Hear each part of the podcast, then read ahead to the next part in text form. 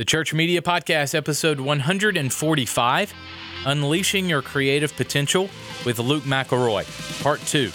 Let's do it. Hey there. Welcome to the Church Media Podcast. The definitive podcast for helping you create dynamic experiences and build solid media production teams at your church. We're bringing you knowledge and insight from top media professionals from around the world. Useful, practical content in the areas of live production, design, leadership, digital communications, and more.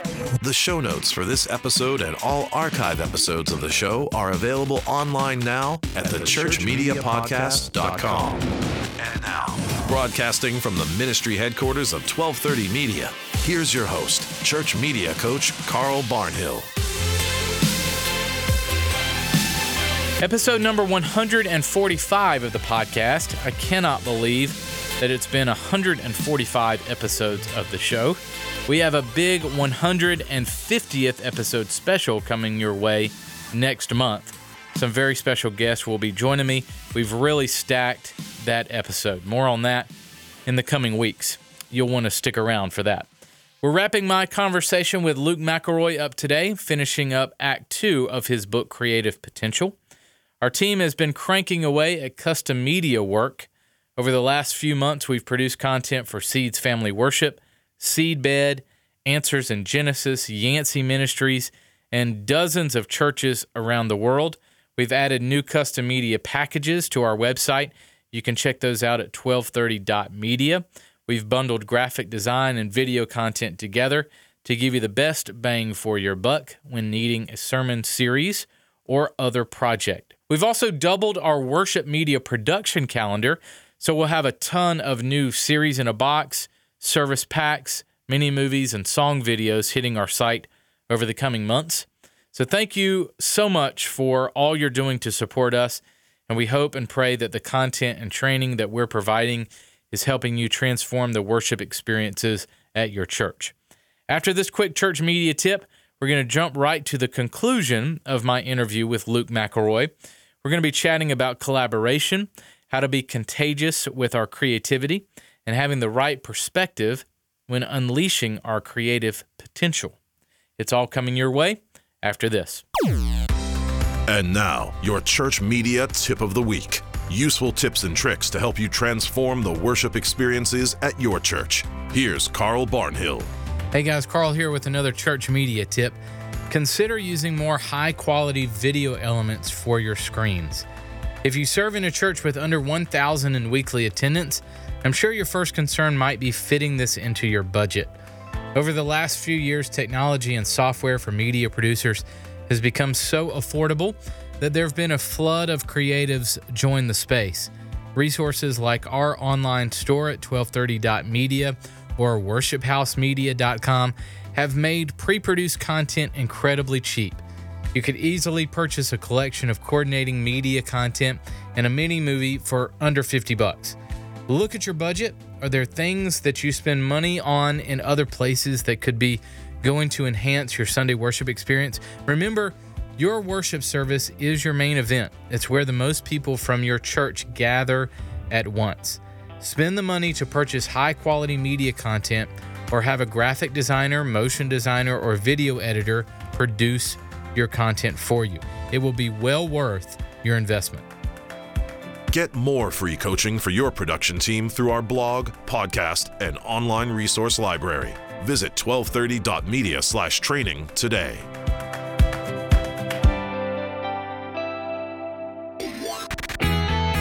This is an exclusive interview from the Ministry of 1230 Media. Here is church media coach Carl Barnhill.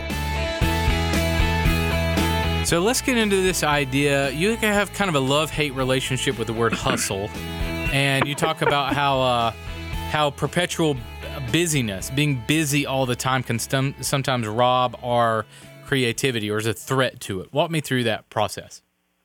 Yeah, I have a love hate relationship with hustle. Um, you know, there's a lot of guys out there uh, who have sort of you know, Tim Ferriss, Gary Vaynerchuk, uh, several others that sort of have this message that they're preaching of Now, just grind. Wait a sec. Wait a sec. Be careful because Gary listens to the podcast. So well, I love these guys, and to I'm be kidding, honest with you, they've stepped into their own creative potential by being unique in their way. But, but I, I would love to have a candid conversation with God to say, what do you think about this whole hustle, grit, grind sort of you know message that's being proclaimed? Because when we believe those, when we believe that hustle is everything, when we believe that you know we just got to go and get our grit and just power through the sort of tasks. I love that from a standpoint of there's incredible drive there. But taken to the extreme or taken just an ounce too far, we can begin to think that we have all the control over our creative endeavors. Yeah. And and I'd, I'd say it this I'd, I'd sort of go as far to say I think one of the greatest threats to all of creativity is our perpetual busyness. Um, and and part of that may be something for leaders to hear right now, to say, hey, the threat to the creative healthiness of your organization is for constantly throwing task upon task upon task upon project upon project upon project to your team. And if you're a creative and you're sitting there going, man, I feel on the edge of burnout. Um, I love what my friend Andrew Johnson says about this that people burn out not from too much to do, but too little reason to do it. And I think that that's true because when we get to a place where we're just doing and doing and doing, we lose the heart. And that's where that excellence factor comes back in. If we are doing things from the heart, if we're really invested, the why is always there. The purpose is always there. And so when we get so busy that we allow our, our activity or our hustle, quote unquote, to blind our ability to see the purpose or the process or the God calling in the doing that we're doing, we fall right back into the trap that I did in the first part of the book that I shared and in the first part of our podcast that I used I just thought that it was my doing that made me uh, sort of worship God, not the being that I was. And so that's why I just think that our, our busyness, this never ending, never stopping thing, um, is our greatest threat. I mean, in Mark, I don't remember what chapter off the top of my head, but uh, in the Gospel of Mark, I mean, it, it, it even says Jesus even says, I think that you know, Sabbath wasn't made, man wasn't made for Sabbath. Sabbath was made for man, right? And and I think that that's because God didn't need a day of rest. And so, therefore, he created Sunday to be this day of rest. Now, everyone listening here is going, well, my day of rest isn't Sunday. You're right. But I do hope you take a Sabbath um, because we need rest. We need rejuvenation. And, and I think in many ways, what we need to be willing to say to those around us, and we need to be willing to say to ourselves, is that I am far better taking a day of rest and relying on God to do the most he can with those other six days than I am on me doing and being and striving and straining seven days a week, hustling my way to excellence. Mm-hmm. Because there's a glory that happens in that, and God gets credit for those sorts of things. That, I mean, I, people may have already thought about, but this is totally why Chick Fil A is so successful. I mean, I mean, I, I think they make great food, but it, there is a staggering statistic that I put in the book of how successful they are from a profit standpoint over all their other competitors, and they're closed one day of the week. They're only open six sevenths of the week as much as their competitors. Yeah, incredible, incredible. Um, I think, uh, and I've quoted you, kind of related to this. I've quoted you on this before, actually, in that if we are so busy, uh, we almost kind of put a persona out that we're so busy that we are unavailable for people. Oh yeah, Um, yeah. And uh, I, you know, I, I'm trying You to. must look- read some of the articles I've put out. well, you know, I kind of skim them so that if I need to quote you, I can. Um, you know, let, let's not. just kidding. Um, all right. So, uh, but yeah, seriously, I have, uh, you know, mentioned you in in this. Um, on this topic before because I, I and I, I struggle with this too uh, in that uh, you know, people see us as busy or important or whatever and we can sometimes be so quote important that we're unavailable for people and that people don't feel like they can approach us well I don't I don't want to bother him you know he's t- he's so busy um, and, and I think that's that's the wrong impression that we need to, to give to people it kind of reverses the I mean, uh, you know, especially as leaders, to, to love on our team and to love on our volunteers, and for them to have the the thinking that we're unavailable for them. um, it, it, can be the wrong impression to give. Do you know how to get out totally. of that? Well, I think it's funny because I think what you're referring to a little bit is I've I've got this sort of statement in my life that I've I've tried to stop saying the phrase "I've been busy lately." You know, I think that's yeah. sometimes we wear that like a badge of honor. Right. You know, oh man, you must be so busy lately. And I just every time I hear that now, when someone asks me that question, I get the sense it's like a baited question. yeah, um, or when you, you say, say to someone like, "How you been?" and they're like, "Man, I've been so busy." To me, that's a cop out. To me, that is me saying, "Hey, Carl, I don't care about you enough." to say, hey, life's been really full. Let me tell you all the things that's been going on and invite you into my mess or invite you into my chaos. When we say the phrase, I'm busy, it sort of is this band aid we put on our lives, and then we allow everybody just to sort of fly by it because they go, oh man, you must be just so busy. That's awesome, dude. So glad you're busy. Well, busy to me has started to mean isolated. And so some of the ways we can sort of overcome that is just to make sure that you're constantly trying to find community. Um, make sure that you find margin and space when you can and, and protect that like crazy. I mean, protect that Sabbath. Um, uh, it's funny because I talk to a lot of people in church media and they go, well, how do I protect that when everybody else manages my calendar? And I go, well, the first question is you should have a one-on-one sit-down with your pastor and ask him that question or her that question because your leader in your organization, if they are protecting Sabbath for themselves, which I rarely find pastors who don't protect their own Sabbath. Now, sometimes that may be message prep on a Saturday, just rehearsing or whatever, but most pastors take Friday and Saturday off if they're going to teach all day on Sunday, or they take another day of the week. And when you sit down and ask them that question, then you're inviting them into this very problem that maybe they're creating and they just don't realize it. And it's really a way of using sort of the verbiage or the mission and vision of an organization to try and gain influence in that organization because you start using the language of your leader in order to speak that you need more time or more or more margin or whatever. Yeah. All right, let's I get. feel like we keep deviating off into the leadership stuff, but I love we do. it. We do. Um, okay, so kind of speaking of that, and and wrapping back to what we mentioned a little bit earlier, in that um, it kind of uh, being excellent at our craft. You use the example of Steven Spielberg that he is not the best at everything. He when you think of Steven Spielberg, you think one of the greatest film directors of all time. That's what you think yeah. of. That's greatest that's film director, not greatest actor, greatest right. musician, greatest score, greatest writer. I mean, we don't we don't add all these other things, right? Like when you and, and when you go to IMDb, you don't see all. I mean, he's got some other things: producer, director, you know, cinematographer. But those are all basically the same extensions of one another. You don't see After Effects or uh, motion graphics. You don't see you know, special effects. You don't see music. You don't see acting necessarily outside of himself. And I think that there's there's a powerful principle we can learn from that, and that's this principle of we can become more in our lives, or we can become more in our calling if we choose to do less in the execution of that calling. Um, because I think that Steven Spielberg uh, is the best because he's focused. He he does one thing. He does one thing well.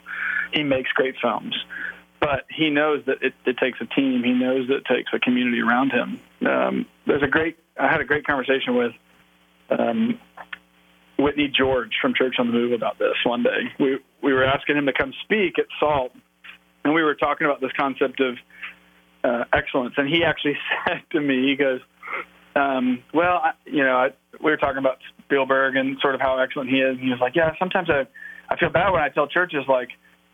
Hey, you saying that you want to become Steven Spielberg is virtually impossible because the amount of time and focus that he has just on making films in his life, we could never do in the church because we have so many other needs. Mm. And so we're only going to let ourselves down. We sort of compare ourselves to him. Of course, that goes back to that comparison trap concept. But I think there's a principle we can take out of that and say, when we step into our calling, our calling is not going to be 20 things. Our calling is going to be one, two, or maybe three things at most. I mean, here's what's crazy Jesus really, I mean, Jesus fed the 5,000, you know, discipled the 12, but he really mentored three. And I love the way that Rick Warren talks about this because he says, listen, if you're trying to mentor more than two or three people, you're not Jesus. Jesus didn't mentor more than three. So how do you think you can? And I think that there's some amazing truth to that when you come down to say if Jesus' calling was to basically invest his life into the cornerstone men of the church so that the kingdom of God could be seen here on earth. He chose three people. He didn't choose to just get a YouTube channel and broadcast out to the world, although I think he may have used YouTube um, if he had YouTube. But point is, if, if you're doing 20 things, like if you if you're saying to yourself, man, I want to be a filmmaker, I want to be a stage designer, I want to be a lighting guy, I want to be a video person, I want to know audio really well, I want to understand film scoring, I want to be a designer, I want to be an After Effects genius. First of all, if you have to take a breath when you talk about your calling, maybe you have too many things in your wheelhouse. Mm-hmm. And maybe part of what we can learn from Spielberg is if we just focus, we'll step further into excellence than we ever could because we're basically throwing all of ourselves into one or two areas. So how do I? What if I think uh, uh, I'm sitting here thinking I'm a church media guy uh, that is kind of a one man band at my church, and I'm expected to be excellent at everything media, audio, video, lighting. If I'm the, uh, you know, maybe video is my sweet spot, but because I'm the, you know, uh, it, I'm sure there are a lot of people in the church that might see me as as the the sound guy. Uh, I guess what I'm getting at is what if my position at church or what if my church doesn't allow me to focus on one thing? How do I wrestle with that? Well, I think that um, what I would say is that you need to go buy the book Fired Up by yeah. Andrew Johnston. there we go. And you need to dig into some of the concepts that he talks about. Um, I forget what chapter it is, but uh, it's chapter eight, I think, Power to the People, where he's talking about the difference between a doer and a leader. And if your call is to be over all things media, then we've got to figure out how we stop doing so much and we start leading more. From the standpoint of, um, if you're over all these areas, what does it look like for you? Your calling to actually be leading creatives rather than being a creative. Now, you may still need to have a creative outlet every once in a while. Maybe you find there's one or two projects that you really invest yourself into on a seasonal basis so that you can still have that tactile creating bit. But what is it look? I, was, I literally had a guy in my office the other day. His name is Steve, and I don't think he would uh, be offended if I shared this, but he is the only full-time paid staff member at his church that deals with the media department. So they handle all Sunday morning as well as all communications, social media, website, everything. That's a, that's a massive task for one person. And I asked him, I was like, how do you do this? And he just got promoted to media minister. So he's now ordained, and the church put him through an ordination process. And because he's now a pastor, he's part of this sort of uh, he gets one month sabbatical after seven years of pastoral ministry, and so he's he's sort of in this beautiful leadership position.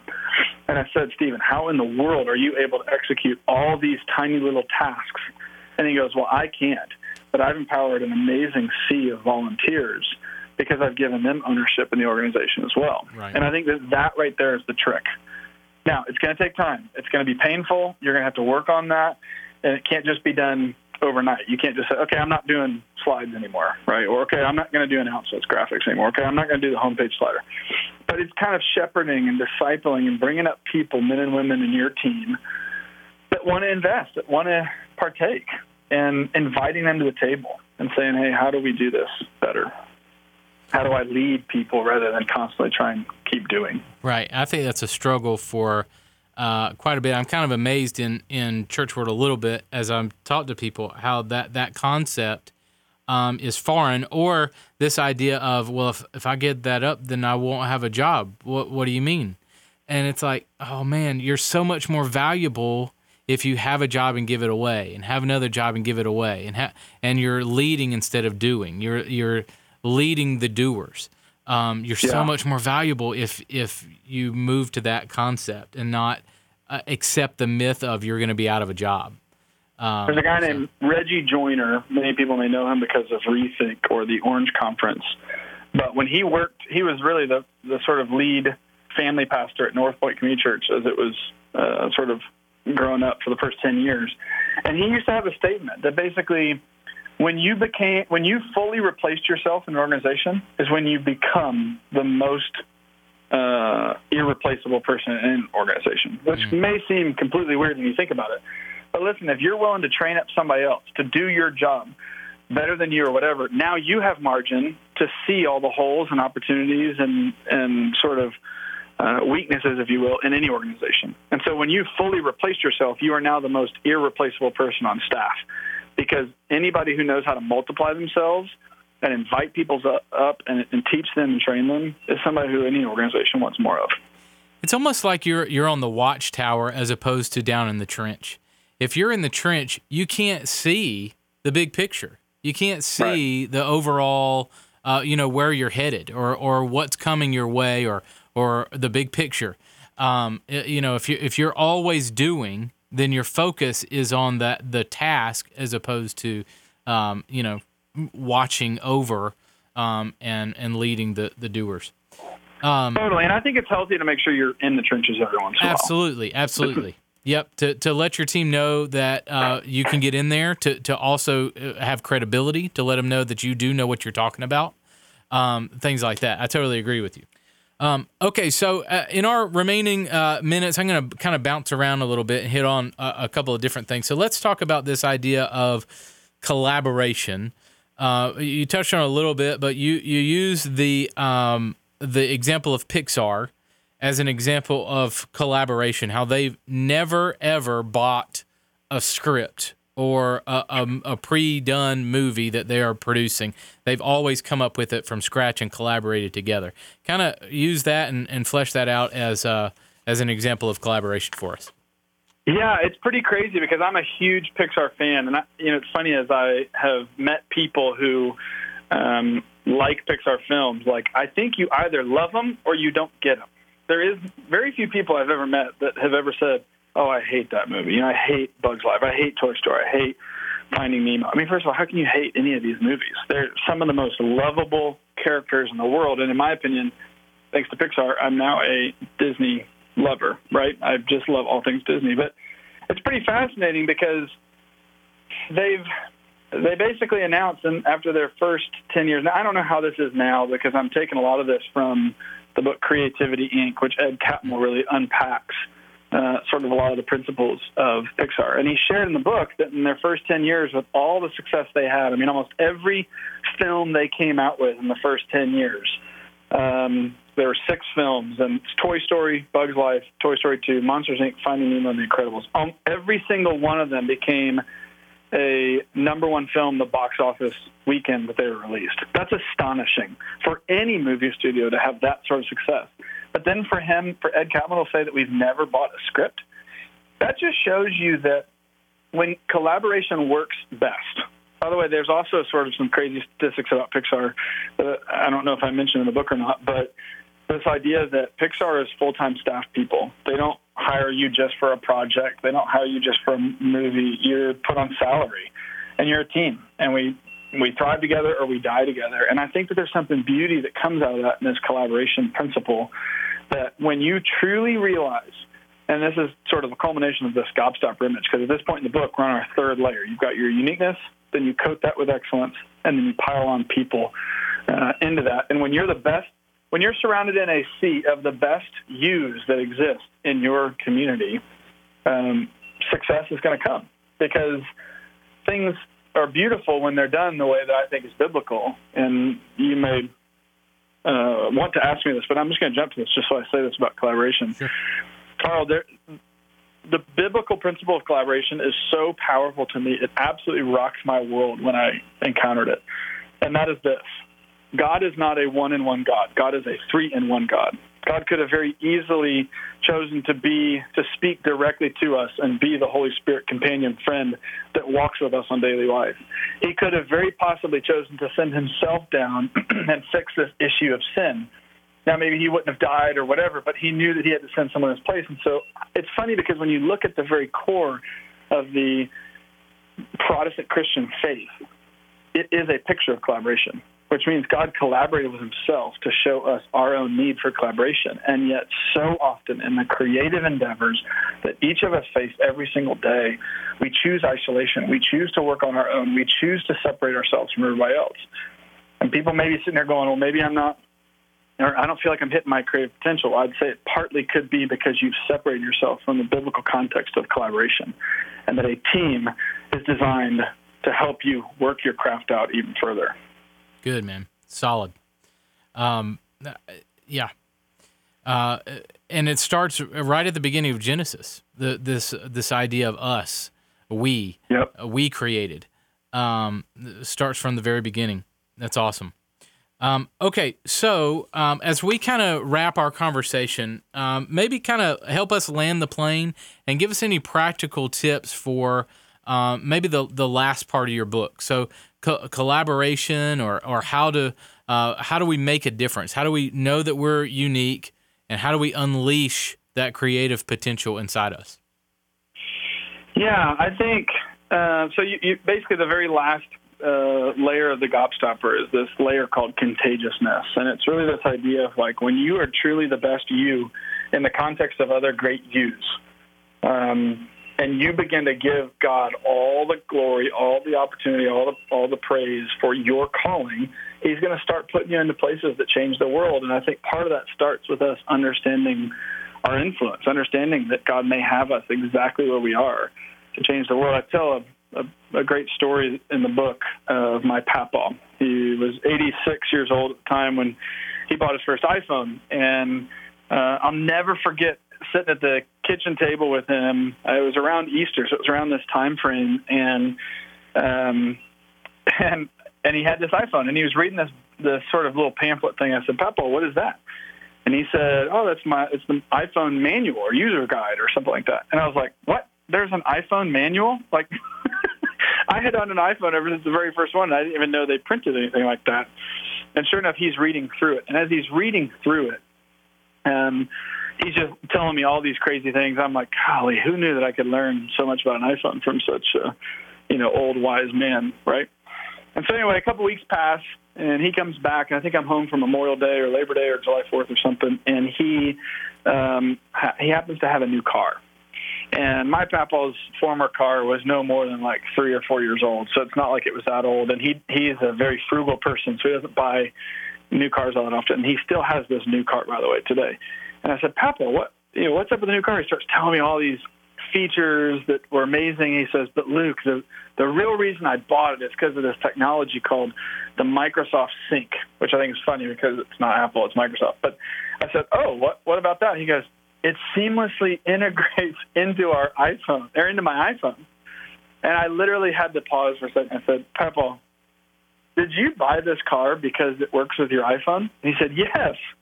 And of course, our whole family died laughing. But it's just this powerful reminder that if a tiny piece of technology can affect the vehicle that my grandfather may drive for the rest of his life, then it's so imperative for us to realize that the medium of our craft or that the technology that we use in our services can become the very vehicle that hopefully changes someone's life.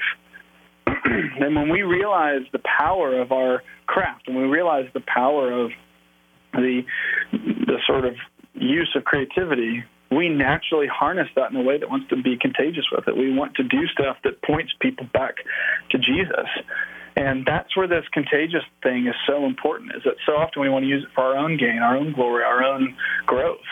But that all throughout the Bible, your gift was given to you so that you could help unlock other people's future, not just your own future.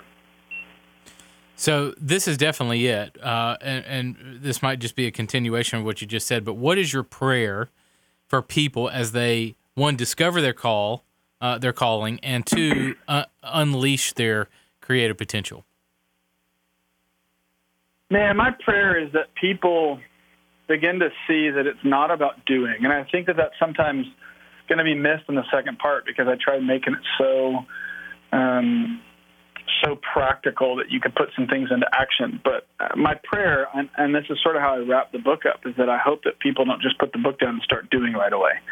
I hope they go and enter this sort of beautiful wait period that I talked about in the very first podcast of ours. But this concept of you've got to sort of always know that God has you where He's got you, and He's given you gifts. And when you come to terms with the fact that your gifts can change the world, what are you going to do with that confidence? What are you going to create out of that? What are you, who are you going to create for?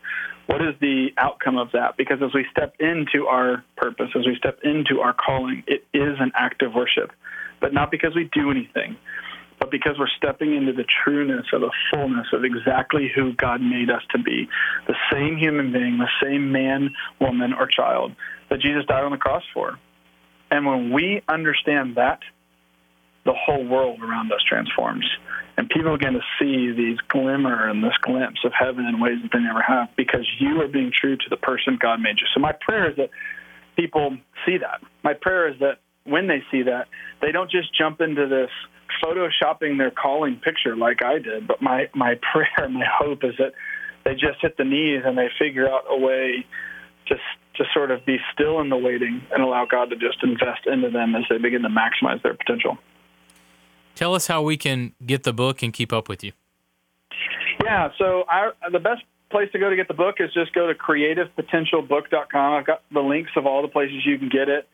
Um, and uh, you're more than welcome to follow me on Instagram or Twitter. Uh, that's probably the best way. And if, if there's still people that are a little bit unsure, because hey, listen, I know sometimes you buy a book for 15 bucks, 20 bucks, and you start reading and you're like, I don't know about this. I'm actually giving a couple of chapters away, so you can go to creativepotentialbook.com, sort of get a sample, figure out if you feel like this is something that's going to help unlock something for you. But uh, yeah, that's probably the best place to get it digitally, physically, wherever wherever books are sold, kind of. Awesome, man. Well, thank you so much. Appreciate you.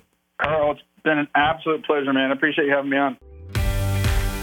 This has been an all access interview from 1230 Media. For more interviews, training, and exclusive content for your production team, visit 1230.media/training. Have you ever noticed that create is the fifth word in the Bible and found in 60 of the 66 books? Since we're made in the image of our Creator, this tells me that we are all inherently creative beings. Hey, I'm Luke McElroy, author of the new book, Creative Potential. In the book, I share my story of discovering my God given calling, as well as the principles that help each of us reach our maximum potential. To learn more, visit creativepotentialbook.com. That's creativepotentialbook.com.